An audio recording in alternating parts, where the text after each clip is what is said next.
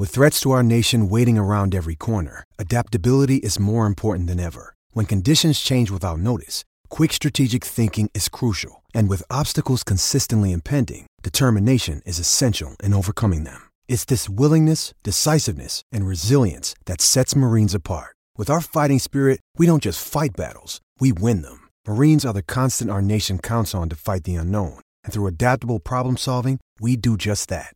Learn more at marines.com. This is HuskerOnline.com, your authority on Nebraska athletics. And we're back here on the Husker Online Show. Sean Callahan, Nate Klaus, Robin Washut. Time for the mailbag with the segment of the Husker Online Show. Brought to you by Tanner's Sports Bar and Grill on 30th and Yankee Hill. If you're looking for a place to watch Nebraska basketball or anything going on this weekend, get on into Tanner's. It's um, your premier sports bar location in Lincoln. All brand new TVs, brand new furniture. Um, it, you won't find a better place to watch a game right now in the city of Lincoln, and you won't get better wings than at Tanner. So get on in there, 30th in Yankee Hill, guys. Um, let's get right down to the mailbag. And, you know, in, interesting question, Nate, that was uh, posed to both of us after having the in state tour for us to rank – our players six to 10. And I think you and I both are in similar agreement, probably on six and seven right now. Um, Jake Appleget at Lincoln Southeast, I think, was both of our number sixes. Yep. And then Koa McIntyre, maybe uh, from Fremont Bergan, might be the number seven. But eight, nine, 10, you know, I think we had a combination of Keyshawn Williams from Omaha North in yep. there. I had Trevor Brown from Waverly. He just won the heavyweight wrestling championship this weekend, measured six two um, at the in state tour. And then the other name I had in there was Henry Rickles from Bellevue West. Yeah, I had Rickles. Uh, I did not have Trevor Brown, although he was in he was under consideration. Uh, I think I went L.J. Richardson, the running back from Bellevue West, ran for over 1,400 yards as a junior, 20 uh, some odd touchdowns, I think it was. Uh, I think he's, I mean, he's one of the top running backs in the state, if not the top running back in the state. Um, and then let's see, Richardson, Rickles, um, McIntyre, and Williams. I'm trying to remember who who my next my next guy was, but uh, but yeah, I mean, I, I think that's that's kind of the group there after after the top five. The top five is pretty easy. Um, you know, you got the and I think number six is pretty easy. Yeah, and, and six is really easy too. And and you know, and with Jake Appleget, I think you can make a you can make a case for him being a, a top five player in the state. It's just for whatever reason he's lacking some of those those you know power five offers right now or even you know even some the group of five offers I, why why he doesn't have 10 group of five offers right now is kind of beyond me i'm I, telling you i went to three of his games yep. this year nate and i i don't i don't understand it yeah. like I, am like wow like he, he was better than Tuioti on the field the games I was at, and Tuioti's got major offers yeah, right got, now. He's got major offers. Gottula's got major offers now there, and and you know he was to me their best prospect on the team. So I, I mean, I would say I'm about 75, 80 percent certain Nebraska will eventually offer him. That's that's my feel today. I would be shocked if they didn't. I mean, he's six five, he's six four, two ten, 38 inch vertical, 38 inch vertical. He's a he's a legit four seven, four six electronic 40 guy. Is what he is what he ran at the the Warren Showcase um, over the summer. I mean, he's he's, he's a got, bigger Seth Malcolm to me. Yeah, yeah, exactly. Um, you know, plus he, he gets it done in the classroom. I mean, he's he's the total package. I, I don't know what. I mean, he's definitely one of those kids that has been really really hurt by coaches not being able to go into the schools and and everything. Um, His brother was a walk on receiver from Pius, right? Yep. So okay, that's what I thought. Um, and then he's got a younger brother coming up too, who's good, a good looking prospect. And then Cole McIntyre, I think once his track times get out, that yeah. that's going to be his ticket. But all right, next question here in the mailbag for all of us here. Who leads Nebraska in rushing and receiving? I think for me, receiving is very easy right now. Um, Samori Toure, I, I would be surprised if it's not him right now, unless Omar Manning just kind of breaks through or Xavier Betts. And then, you know, running back, I mean, it, it probably should be Markese Stepp, but until we see Markese Stepp, it's, you know, hard to feel very real confident in that until we know how he practices. But I think today that would be my choice. Yeah, I think well, we had the same answer, and a lot of that is because those guys were brought here uh, for a very specific reason to be immediate impact starters from day one. If all goes as planned, uh, you know, Markese Stepp is going to be the feature number one running back, and if the offensive line is better and Stepp is what uh, you know he's been built up to be, uh, he's got every opportunity to potentially have a thousand yard season. So, uh, I mean, I think that's very realistic. And then with with um, you know Toure and how unique his frame and skill set is compared to the rest of that receiving corps, he gives Nebraska something that they haven't had in a long time in the passing game. And so you would think that uh, he's going to have every opportunity to put up a lot of numbers, especially uh, with kind of the uncertainty at the rest of that position. You know, with both those groups, there's a lot of young talent, but at least those two guys have, have proven it at the collegiate level. Yeah, the way I look at it is I mean, like you said, Robin, both those guys were brought in for a reason. If they are not the leading, you know, rusher or the leading receiver, um, you know, in their position groups, a it was probably it, it, was either a massive waste of a scholarship, or b there was there's been somebody in one of those two groups that really st- took you know took a huge step forward and grabbed that job and was a breakout player. Which, in case if that happens, then then Nebraska. I mean, that's that would obviously be great news for the Huskers. All right, Luke McCaffrey to Louisville. Are you guys buying or selling? I'm probably selling right now. I I just have my doubts um, that he could walk in there at least for this season, not being there in the spring, and be a really productive starting quarterback in a new situation. Well, keep in mind Louisville is returning their starting quarterback from last year, Malik Cunningham, who threw for 2,600 yards and 20 touchdowns last year. And so, I mean, there's an established figure there that if Lou, if that's what Louisville did, they sold Luke that you're going to come in and be a quarterback, then, you know, maybe there's more to the story going on there. But right now, that looks like an awfully tough hill to, to climb in a short amount of time for Luke. Yeah, I'm I'm selling too. Something just doesn't add up here to me. I mean, they they're returning. It's not like there's an open, wide open door for for a transfer to come in and and take the job. Um, you know, I just something just doesn't add up here. They're returning a guy that, that is established, that is has played very very well. Uh, but oh, by the way, when you look at their skill positions, they they lost all their top wide receivers.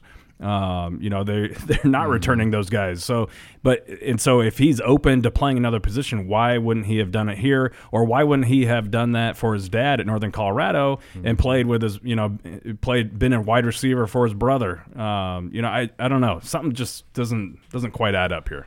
Outside of Thomas Fidone, give me one freshman that you guys think will make an impact and.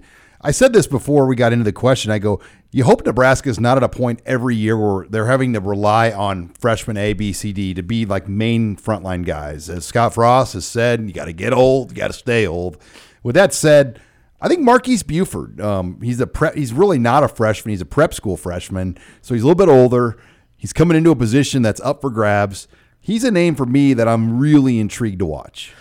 Yeah, for me, uh, you know, obviously, uh, Stepp is your your projected clear cut starter, but I think Gabe Ervin has going to have every opportunity, just given the the lack of proven uh, commodities uh, from basically the entire uh, back end of that running back rotation. So if he's coming in ready, to hits the ground running, I don't see any reason why he can't see the field right away. Yeah, those are the two guys I mentioned. Um, two guys I, I, feel like are going to have every opportunity. What about uh, those receivers? Well, and, and, that's that's the other thing. I, I mentioned Kamonte Grimes too. Um, out of the out of all the wide receivers.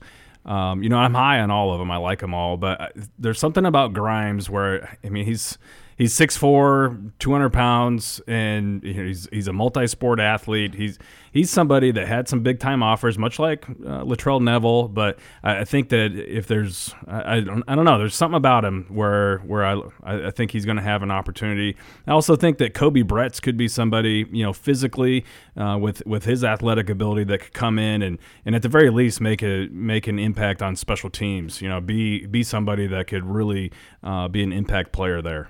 All right, final question. You're in a foursome golf tournament. You got to take one Husker coach besides Spangler, the golf or not Spangler, um, the the golf coach. I blanked on his name. Is you can't have him as your guy, but what Husker coach on any Mark Hankins? Mark Hankins. Uh, Spangler was the last coach, but who who's your guy? For me, Hoiberg was yeah. fairly easy for easy me. Answer.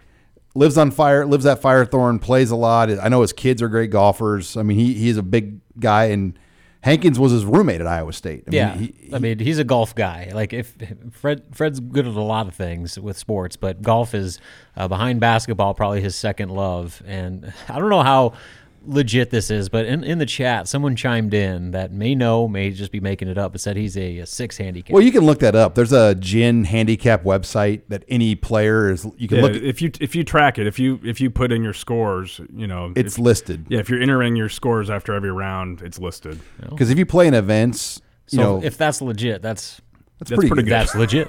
well, Jay, Jay Moore, my colleague on Bigger Red Wrap Up, former Husker player, I believe he's like a plus two or something. I mean, he, he's you know that's good. he's but he Jay. I mean Jay play Jay Moore plays like you know he trains. He's big time golf guy. Yeah, I mean he plays in everything, and I mean that's the difference I think with some of those guys. I mean if, if you put that time in, So beyond Hoiberg, who do you got? Barrett Ruud.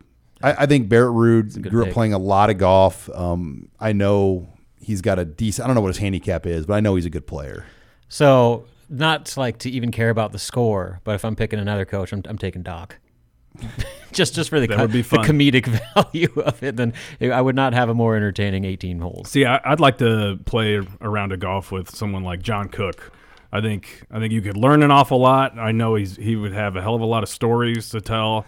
Um, you know, I think I think that's somebody that would be fun to play around with. Nate, tell that story about when Bill Callahan played. Do you remember the story when Bill Callahan played Sandhills and like how he printed out all like the holes? Yeah. And and Sandhills and Mullen and he wanted to be prepared for it. So like him and Tim Cassidy like practiced and printed out like Yeah, I mean, it, it, Bill Callahan is extremely, extremely competitive and wants to be the best at, at everything. Um, and he's a very smart guy too.